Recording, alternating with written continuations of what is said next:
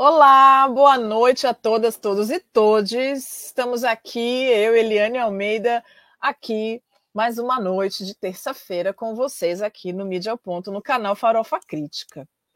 Bom, como a gente tem feito durante essas últimas semanas, eu venho aqui trazendo mais uma ODS, um Objetivo de Desenvolvimento Sustentável da ONU, que faz parte dos compromissos da agenda para a Agenda 2030 e que é o que a gente tem usado como a, a nossa, nossa régua, nossa, nosso fio condutor para pensar os programas dessas últimas três semanas. E eu pretendo fazer isso até a última ODS, que é a número 17.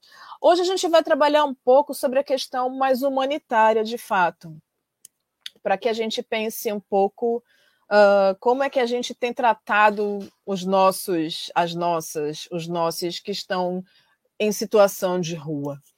E eu venho trazendo algumas informações que a gente pegou na, na Folha de São Paulo e no Estadão, mas trago também, para fechar hoje o nosso comentário, um, um texto de uma jornalista chamada Valéria Jurado, com fotos do Ale Ruaro, que demonstram o que está acontecendo ali na, na Cracolândia, em São Paulo, uh, e também notícias sobre isso, mas é que ela fez um relato sobre uma experiência dela que eu acho que é muito importante que a gente que a gente partilhe, porque é, é possível que a gente olhe, é importantíssimo que a gente olhe para esses corpos desumanizados um, de forma humana. Afinal de contas, quando falamos de um, direitos humanos, falamos de todos os humanos, absolutamente todos. E é sobre isso que essa ODS número 3, põe a imagem, Gui, por favor, meu querido. A ODS número 3, né, o Objetivo de Desenvolvimento Sustentável número 3, tem a ver com saúde e bem-estar. Então vamos ver o que, que fala essa ODS. Pode. Isso, obrigada. Então, o objetivo número três é assegurar uma vida saudável e promover o bem-estar para todos, em todas as idades. Então, eles dizem que até 2030 eles pretendem reduzir a mortalidade materna, acabar com as mortes evitáveis de recém-nascidos e crianças menores de 5 anos, e aí a gente está falando de todas as crianças, gente. Das crianças que vivem em situação das riquíssimas que têm condição e água potável que eles pagam para ter, mas também daquelas que não têm nada dessas estruturas para poder viver. Então é necessário que o governo faça absolutamente tudo o que é necessário para que a gente consiga cuidar dessas pessoas. Então, pretende acabar com as epidemias de AIDS, tuberculose, malária, doenças tropicais negligenciadas, combater a hepatite, doenças transmitidas pela água e outras doenças transmissíveis. Vejam vocês que a gente está falando de epidemias que já estiveram controladas e que a gente está vendo voltar. A gente está vendo casos de tuberculose, as pessoas pararam de se vacinar com a, por, outra, por causa de outras doenças. A gente está vendo a malária retomar. Tudo bem que é uma doença endêmica, ou seja, ela é uma doença que normalmente fica uh, dentro de, de, de pequenos espaços, mas a malária ela é passada através de mosquito. Portanto, se a gente não tem esse processo de cuidar dos mosquitos, por exemplo, da dengue, que está passando chikungunya, né, o Aedes aegypti, a gente pode vir a ter surtos de malária, sim.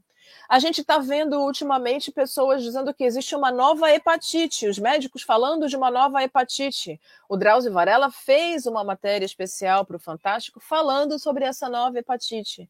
Então é necessário que pensemos nessas possibilidades, porque não dá para você achar que você pode cuidando só de si que você consegue erradicar esse tipo de problema, inclusive na sua vida. Se a gente não cuidar de todo mundo, essa doença vai chegar até você diz que é necessário reduzir em um terço a mortalidade prematura por doenças não transmissíveis. E aí a gente está falando de quê? De câncer. Câncer não é uma doença transmissível, mas é uma doença que tem matado muito. E depois do processo todo da Covid, a gente viu uma, uma diminuição imensa das pessoas que tiveram acesso aos exames de mama e, e tantos outros tipos de exame, do próprio tratamento que se começou, detectou a, a, a doença, mas não pôde fazer o tratamento porque os hospitais estavam fechados por conta do Covid. Então, a gente tem uma série de coisas para, para serem retomadas. Reforçar a promoção e o tratamento do abuso de substâncias, incluindo o abuso de drogas entorpecentes e uso nocivo de álcool. E aqui a gente começa a pensar na possibilidade de pensar políticas públicas para cuidar daquelas pessoas que estão lá na Cracolândia e em tantos outros espaços que a gente tem pelo Brasil afora. E até 2020, já passou, não é mesmo? Reduzir pela metade as mortes e os ferimentos globais por acidentes em estradas, acidentes de carro. A gente continua vendo isso muito fortemente acontecendo com as questões né, dos acidentes de carro, porque as pessoas ainda. A gente viu agora há, pouco há poucos dias um homem embriagado atropelou cinco meninas e fugiu. Se não fossem dois motoqueiros para ir atrás desse homem, a gente não saberia quem era essa pessoa, essas meninas não saberiam quem era. Quatro delas continuam internadas em estado gravíssimo. Uma já teve alta. Mas o, o álcool e a direção, né? A próxima imagem, Gui, por favor assegurar o acesso universal aos serviços de saúde sexual e reprodutiva. Ai, minha gente brasileira, quando fala de, de saúde sexual e reprodutiva, vai dando até um, um ciricutico, porque a gente tem um governo extremamente moralista que acha que falar de questão de sexualidade é reforçar ou estimular as pessoas a praticarem sexo fora do casamento, sexo antes do tempo, que quem é que determina o tempo. Mas, gente, de verdade, quem é que vai ficar sem fazer o amorzinho por causa do governo. A gente precisa sim pensar em estratégias de saúde reprodutiva para manutenção da saúde das pessoas. E é disso que se trata. Então, atingir uma cobertura universal de saúde, incluindo proteção de risco financeiro, acesso a serviços de saúde essenciais de qualidade e o acesso a medicamentos e vacinas a gente está aqui num momento que, depois da, da pandemia também, a gente teve grandes problemas com a questão das, das farmácias populares, que diminuíram a quantidade de medicamentos que são gratuitos. E a gente está com grandes problemas porque as pessoas mais pobres agora deixaram de ter acesso gratuito a medicamentos que são básicos. Pressão, diabetes e outras comorbidades que acontecem na, na vida da população brasileira desde sempre. Reduzir substancialmente o número de mortes e doenças por produtos químicos perigosos, contaminação e poluição das águas. A gente está vendo também todo um estímulo deste país, que é riquíssimo em todos esses, esses bens naturais e que está destruindo a natureza. Portanto, o que a gente pode concluir é que, mais uma vez, o Brasil não está respeitando uma, ah, uma dessas um, ah, sugestões indicações da ONU para cuidar das suas pessoas. E aí, então, eles dizem que, para tanto, devem ser empregados esforços no sentido de apoiar a pesquisa e o desenvolvimento de vacinas e medicamentos para as doenças transmissíveis e não transmissíveis. No, a gente está vendo. Isso é desesperador, né? Porque, na verdade, o que a gente percebe é que o nosso governo federal não tem absolutamente nenhum compromisso com absolutamente nenhum benefício efetivo para a população brasileira. Quando a gente pega para observar quais são as ações do governo em todas as áreas, a gente está vendo principalmente o descaso com a pesquisa. Retirada de dinheiro do Ministério da Tecnologia, no sentido de fazer pesquisa para continuar desenvolvendo vacinas. A gente está vivendo um momento em que as pessoas deixaram de tomar vacinas porque o governo federal desencoraja as pessoas a tomar vacinas. A gente precisa, inclusive, retomar esse discurso de uh, consciência. Próximo, Gui, por favor. Uh, aumentar substancialmente o financiamento da saúde, o recrutamento, o desenvolvimento e formação de profissionais. É importante que tenhamos profissionais para atender essas pessoas. E reforçar a capacidade de todos os países, particularmente os países em desenvolvimento, para o alerta precoce, redução de riscos, de gerenciamento de riscos nacionais e globais de saúde. Eu não sei vocês, mas eu estou ficando bem apavorada com a tal um, da, da, varíola do macaco, que a gente está vendo que é uma doença que a gente ainda não tem é, nenhum tipo de, de, um, desbloqueador para ela. As pessoas ainda estão descobrindo o que é isso, como é que você consegue, quando é que você contrai e como é que cuida, a gente também não sabe ainda. Então é mais uma para a gente prestar atenção. Essas questões de direito à saúde a gente tem, encontra na nossa Constituição Federal, na Declaração dos Direitos Humanos, no Pacto Internacional de Direitos Civis e na, na, uh, na especial proteção à vida das mulheres. A gente precisa entender a importância de cuidar dos corpos femininos. São esses corpos que cuidam. É necessário que esses corpos também sejam cuidados. A próxima, Gui. E aqui continua: o direito a usufruir dos benefícios do progresso científico de sua aplicação é um direito de todos que está na Declaração Feder... na, de... na Constituição, na Declaração Universal dos Direitos Humanos e no Pacto Internacional dos Direitos Civis.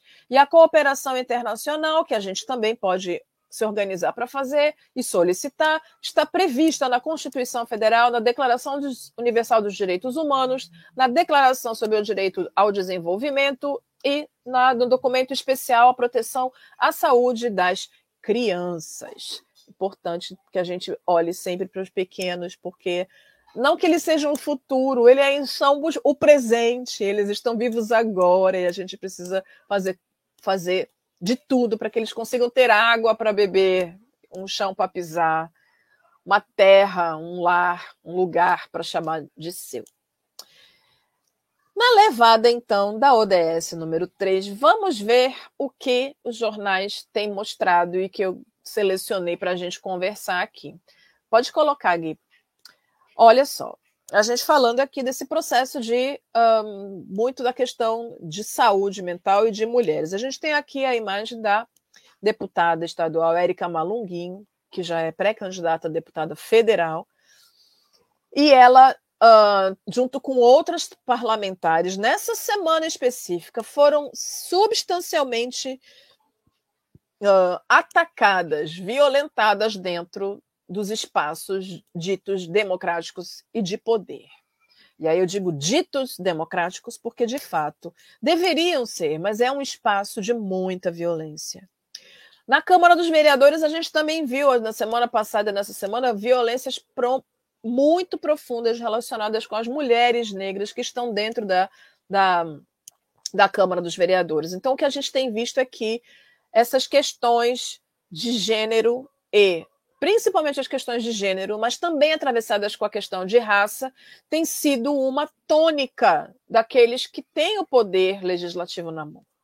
E quando a gente fala das assembleias do, do, de deputados e, e, na Câmara dos Vereadores, a gente está falando justamente de espaços onde a sociedade civil que coloca as pessoas lá. Então, se Érica Malunguinho estava ali, é porque ela teve votos de muitas mulheres negras, muitas, eu inclusive, muitas mulheres negras e de muitas pessoas do grupo LGBTQIA, que entendem que é necessário um corpo trans um corpo de uma mulher trans dentro da, da, da Assembleia. Volta nessa imagem mesmo, por favor, Gui.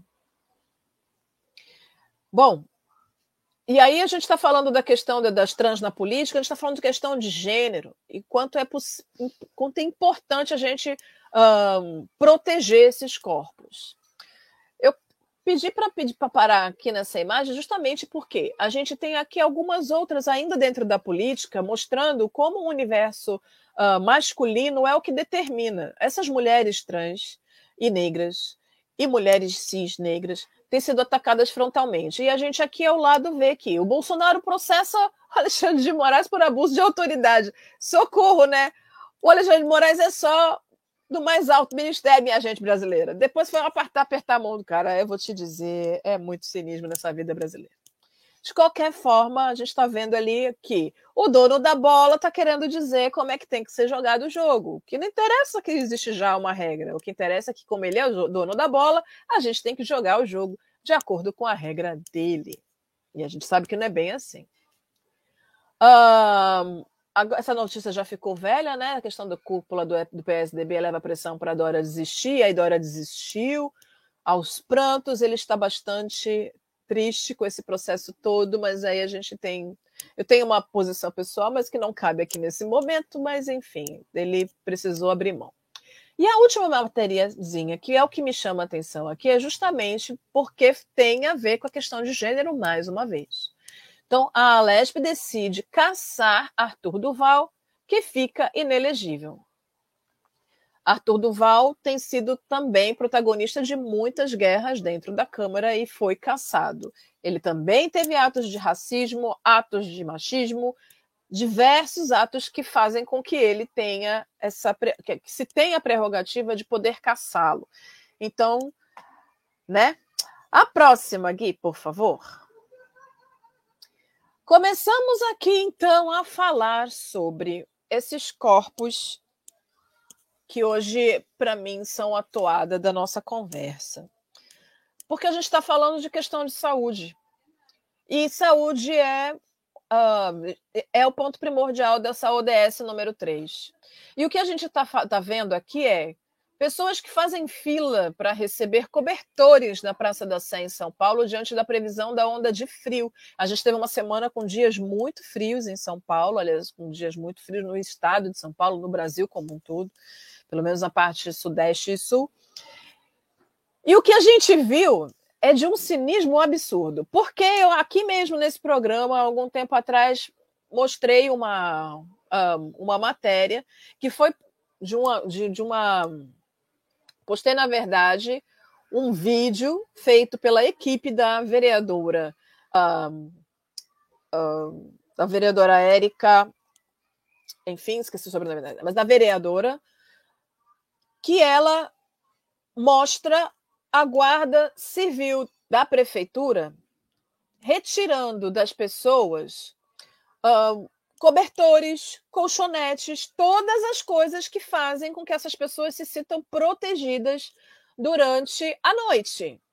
Agora que cai esse negócio que ficou feio para ficou feio perante a sociedade civil, esse tipo de ação, agora eles estão fazendo a ação de doar cobertores. Gente, eu quero entender qual é a lógica do negócio desse. Porque antes, eu quero entender, de verdade, eu queria entender qual é a lógica, porque a gente fica vendo a prefeitura fazendo todo um processo para limpar a cidade e agora, por causa do frio, eles vão e, e dão de novo aquilo que eles já tiraram. Para que que eles tiraram? Para que que tiraram? Não, tem necess... não, tem... não tinha necessidade de retirar absolutamente nada deles.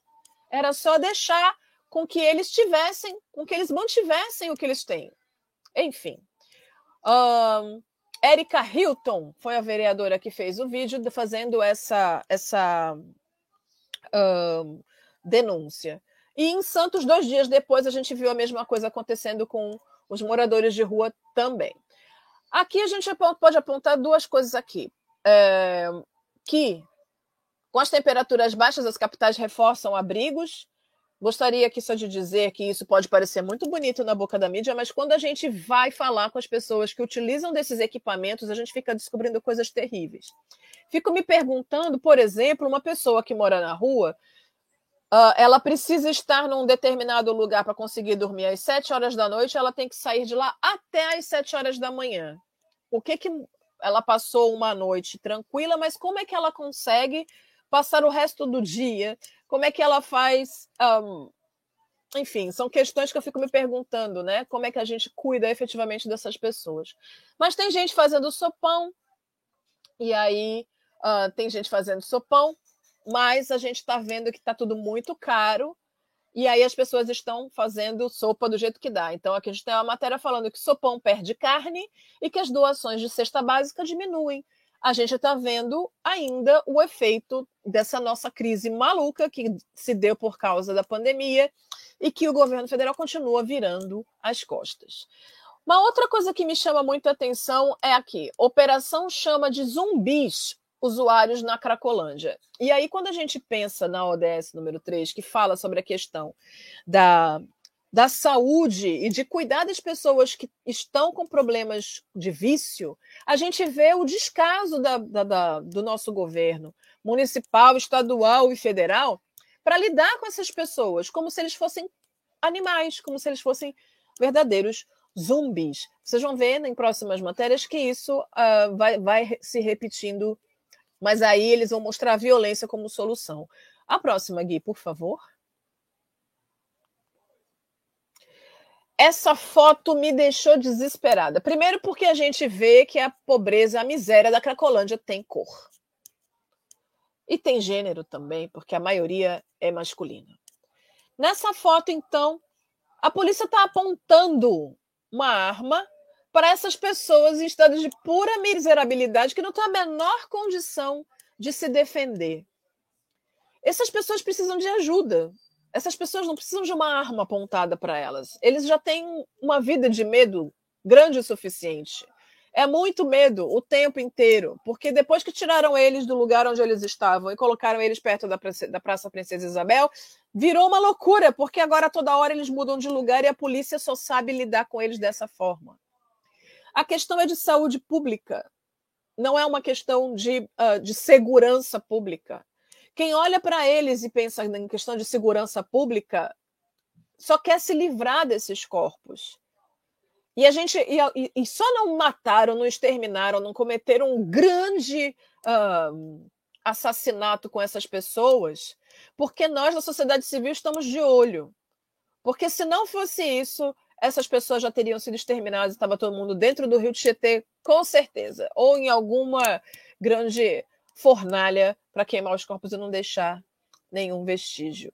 Mas é com violência que eles estão lidando com uma situação de miserabilidade. Essas pessoas estão doentes e elas precisam ser cuidadas.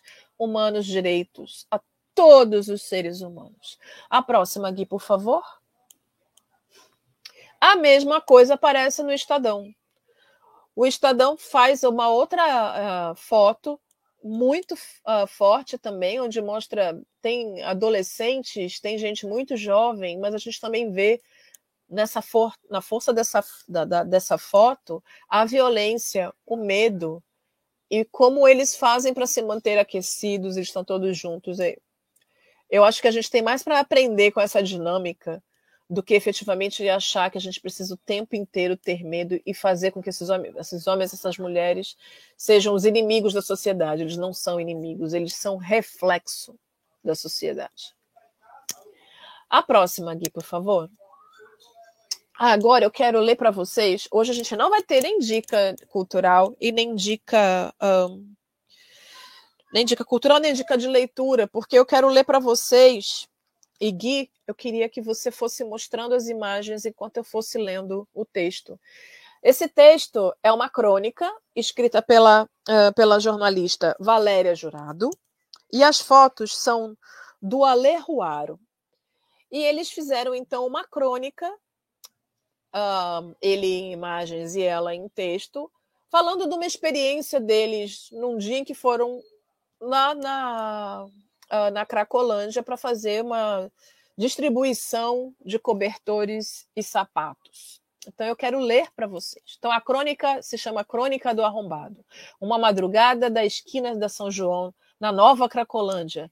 Crônica de Valéria Jurado com fotos de Ale Ruaro, relata a imersão no território de absoluto abandono do Estado. Gui, se você quiser, já pode começar a colocar as imagens enquanto eu vou lendo. Obrigada. Uma madrugada da esquina São João, na Nova Cracolândia. Comboio, carros lotados de cobertores, sacas de roupas de frio e calçados. Ordenei a fila e a educação e gentileza, organizei a lojinha ali no chão, saco de calças, saco de camisetas, outro de casacos, os outros na sequência, meias, cuecas, bermudas, camisas sociais e, por fim, os pares de calçados dispostos no chão por ordem de numeração. Sou dessas. Um por um deixei escolher o que precisava. A fila ia longe, até que um moço pediu cobertor. Corre, Alex, pega cobertor no porta-malas. Rapidamente, tudo foi distribuído para uma centena de pessoas. Tudo na paz, sem tumulto. De repente veio o motoboy da pizzaria do outro lado da avenida informar. O moleque baixinho com camiseta do PSG abriu a porta do carro e levou o celular, disse o Alex. Putz, que vacilo! Achei que estava no meu bolso. Acabou com a noite. Vários vapores vieram pedir detalhes do acontecido e diziam não haver possibilidade de não devolverem o celular do Alex, que é ferramenta essencial para o trabalho dele. Os habitantes da Cracolândia ficaram alvoroçados com o furto e vários juravam estrago ao assaltante, porém ninguém achava o moleque baixinho com camiseta do PSG. Enquanto esperávamos uma providência, contamos e ouvimos piadas sobre o mal feito, sobre o arrombado e como a merda feita não volta para o cu. Rindo muito, rindo de nervoso, levamos esse ditado popular para a vida. Chega um vapor convidando Alex para falar com a chefia dentro do fluxo. Nem preciso dizer que fui com ele por experiência e por quantas vezes entrei nesse limbo. Enquanto seguíamos o caminho do vapor, olhava ao redor e cumprimentava pessoas, muitas delas que conheci nos últimos dois anos. Chegamos nos chefes e, antes de começar a conversa, entrei, encontrei a Patricinha de pijama de unicórnio, que vive numa barraca com seu homem. A garota abandonou a família para viver esse amor bandido. Nos cumprimentamos como amigas antigas. Olhei para os chefes, perguntei seus nomes, eram o R e o T, me apresentei, começamos a negociar, e a ouvir sobre a honra e o procedimento do lugar. Disse R: Quem ajuda nós, nós não rouba. Disse T: Se nós não acha seu aparelho, você pode escolher que temos vários modelos da mesma marca. Disse R: Vamos pegar o cara e nunca mais ele vai fazer um negócio desse. Ele sabe o que vai acontecer com ele. Pediram para que esperássemos mais um pouco. Agora é uma questão de honra. Voltamos para o comboio mais chateados ainda. Imaginei o que fariam com o moleque de camisa do PSG: morte ou espancamento. E não paravam de ir ao encontro dos habitantes dali, querendo detalhes sobre o furto e nos informando o quanto uh, que não queriam estar na pele do bandido ladrão. E pensei: a vida vale um celular. Em menos de 15 minutos, passa um cara rapidamente e larga na mão do Alex o aparelho e o chip. Foi tão rápido que não vi a cara do cara. Respiramos aliviados, Fomos para o bar do Estadão tomar cerveja sem álcool e tentar entender o que foi essa noite. A noite do arrombado, a noite do moleque baixinho com camiseta do PSG. Não tiro ele da cabeça e até agora não consegui saber se ainda respira. A Valéria Jurado é jornalista e ativista dos direitos humanos e desde o início da pandemia vem reportando como voluntária as causas da população de rua, divulgando e atuando em várias frentes. Já o Ale Ruaro é fotógrafo de arte e lifestyle.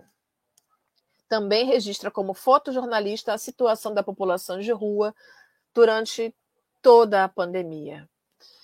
E hoje o que eu quero dizer para finalizar o programa é que a gente precisa olhar para as pessoas como pessoas que são independente do lugar onde elas moram e da forma que elas escolheram viver ou que a vida as levou. Como a Patricinha do pijama de unicórnio, que escolheu viver o seu amor bandido na Cracolândia. A gente não tem que julgar. E nesse momento, a gente precisa pensar que todos somos humanos e que os direitos humanos são para todos. Uma linda semana para todos vocês. Até semana que vem. Tchau, tchau.